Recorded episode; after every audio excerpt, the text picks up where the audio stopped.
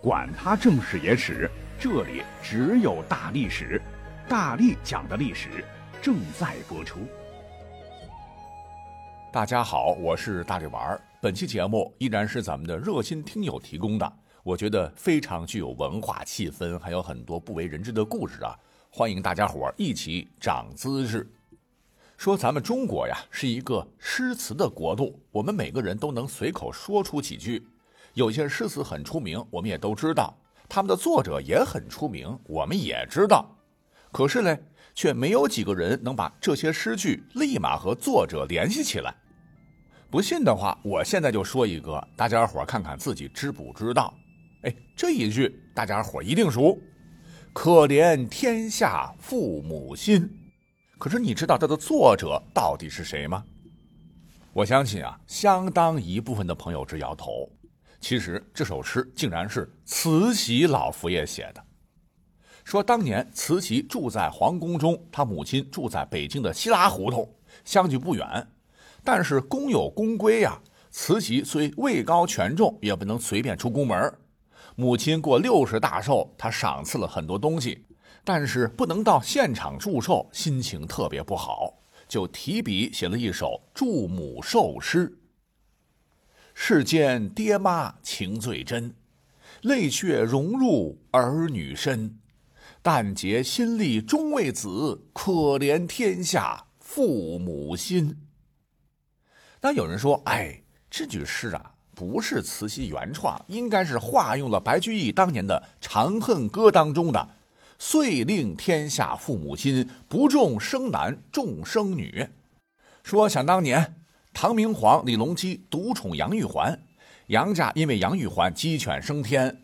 那封建社会，天下父母都希望是儿子生的越多越好嘛，重男轻女。但是杨家情况却是相反，希望多生女儿，然后借用裙带关系升官发财。那么有这样的背景的话，你再一对比啊，“遂令天下父母心”是讽刺朝廷的，而“可怜天下父母心”则是赞扬父爱母爱的伟大。这两首诗应该说是完全不一样，应该是属于慈禧的原创。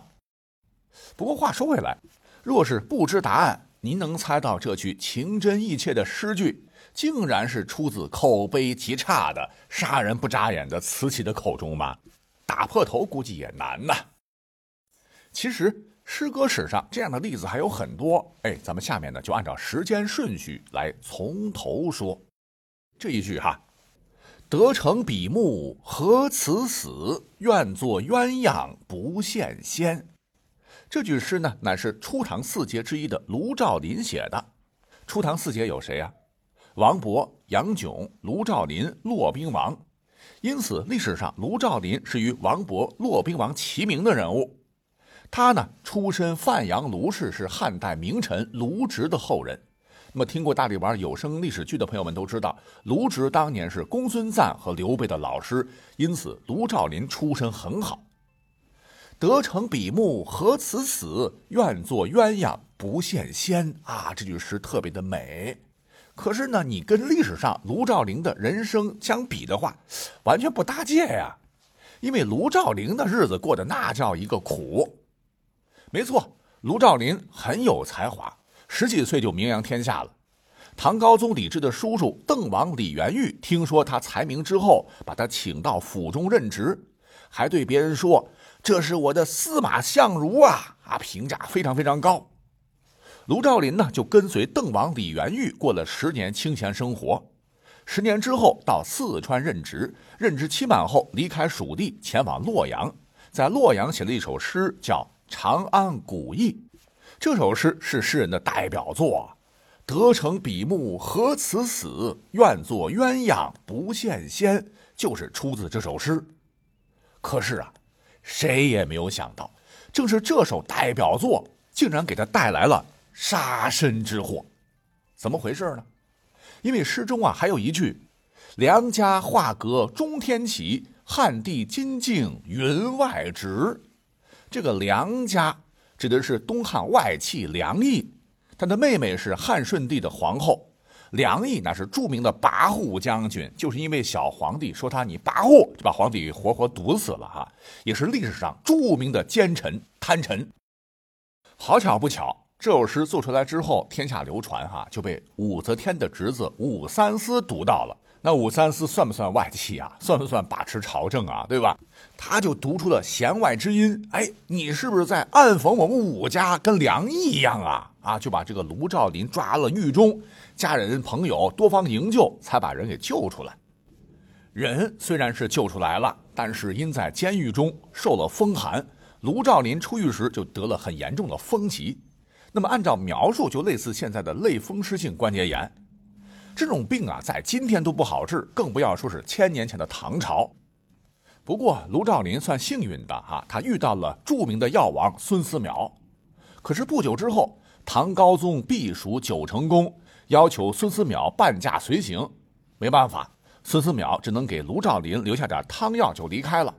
哎，也就是在这个时候，屋漏偏逢连阴雨，这个卢照邻的父亲又去世了。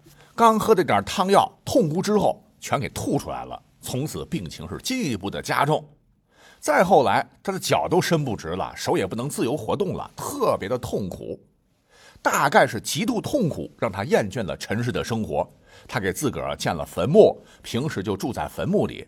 后来，他与亲朋好友一一道别后，投颍水自杀而亡，当时只有四十岁。所以今天听起来，得成比目何辞死，愿作鸳鸯不羡仙。哎，没想到这么美好的诗词，作者的人生竟因此如此的凄惨。那除了卢照邻，那初唐四杰不是还有其他人吗？人生经历啊也挺惨的。你像是骆宾王。当年跟随徐敬业起兵讨武则天，兵败后下落不明。王勃二十七岁溺水经济而亡。相对比，杨炯算是四个人中唯一一个善终的，可是人生呢也很坎坷。虽说唐朝初年就已经有科举制了，但是举荐制还是存在的。杨炯从小就被认为神童，十一岁被举荐到弘文馆，就相当于一只脚踏进公务员行列。当时的这个杨炯啊，一定是踌躇满志。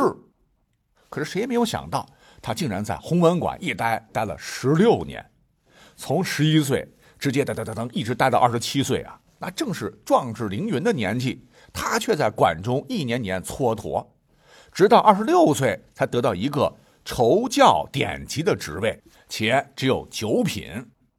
那七品都是芝麻官了，你这九品副古级，哈，多尴尬！更可怕的是，他竟然在九品的位置上做了六七年，这时候已经三十二岁了。那古人讲三十而立，三十二岁还是九品小官，一辈子几乎就看到头了。更何况杨炯从小被称作神童，如今三十二岁一事无成，他还要忍受很多的冷言冷语啊。或许是上天也看不过去了，决定给他一个希望，于是，在三十三岁时。他在机缘巧合之下结识了太子李显，长太子东宫庶务。虽然职位只是正七品上，可是这是太子心腹，前途无量啊！毕竟太子那是皇帝的接班人呐。只可惜啊，身为初唐四杰之一的杨炯，似乎只能与另外三个一样，命运多舛。怎么回事呢？仅仅三年之后，徐敬业起兵讨伐武则天。杨炯的伯父杨德干参与了这场动乱，事情平息之后，杨德干父子被杀，杨炯受到牵连，被贬四川。虽然任职期满后，杨炯又回到洛阳，可是谁都知道，这个神童在政治上已经没有任何前途了。他自己也是心灰意冷，不再寻求官场上的飞黄腾达。在洛阳两年后，他出任银川县令，一年后就郁郁病终。据说啊，杨炯在银川还颇有政绩哈，勤政爱民，被百姓尊为杨迎川。他去世之后，百姓还自发的为他修建杨公祠。你像现在浙江省衢州市迎川村还有杨公祠旧址，里面还有杨炯的雕像。可知虽然是仕途不顺，但杨炯用自己的一点点权力，还是保护了一方黎民，至今活在人们的心中。哎，这也是一种极大的肯定吧。好。再来哈，那么下面这一句您应该也很熟，这便是“今朝有酒今朝醉，明日愁来明日愁”。那这首诗的作者啊，呃，很多朋友一时想不起来哈。他是唐代诗人，唤作罗隐。罗隐被称作名句制造机，什么“采得百花成蜜后，为谁辛苦为谁甜？尽道丰年瑞，丰年事若何？长安有贫者，为瑞不宜多。”哈，这些诗句呢，都是他写的。只可惜他是诗红人不红，并且罗隐的人生也特别的坎坷。罗隐，隐士的隐，之前叫罗恒。虽说长得不好看，但是也没什么别的哈，才华可以弥补外貌上的缺陷。而罗恒的主要问题就是他一直就考不上进士。他一生呢，曾经参加了十几次的进士考试，一次都没上榜，被调侃为时尚不第。后来考了十几次，大约是二三十年了。也就是说，罗恒从青年考到中年，一直名落孙山。接连被打击之后，他才把名字改成了罗隐，从此隐居九华山。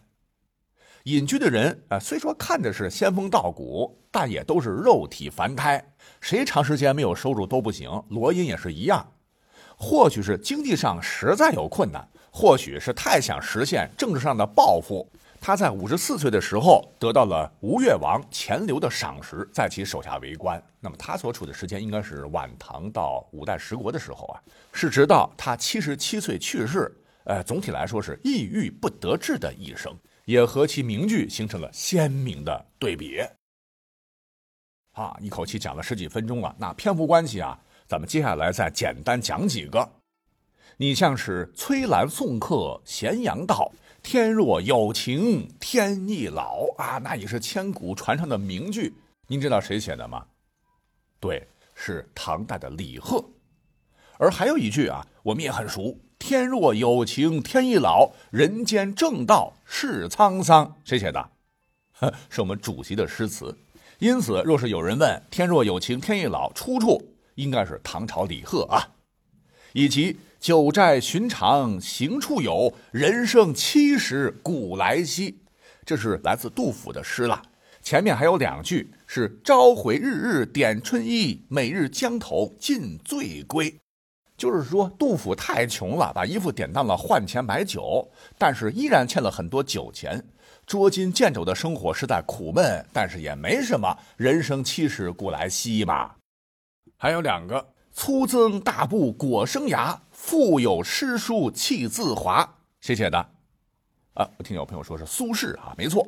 当年苏轼遇到朋友董传，董传很穷，穿的特别不好，整个人也没自信。苏轼就写这首诗鼓励他，说：“你参加科考一定能榜上有名。”哎，后来董传真的考上了。最后一句：“春宵一刻值千金，花有清香，月有阴。”枝上柳绵吹又少，天涯何处无芳草？谁写的？还是苏轼啊？好，那您还知道哪些半句封神但是忘记作者的诗句呢？也欢迎大家在评论区聊一聊。下期再会。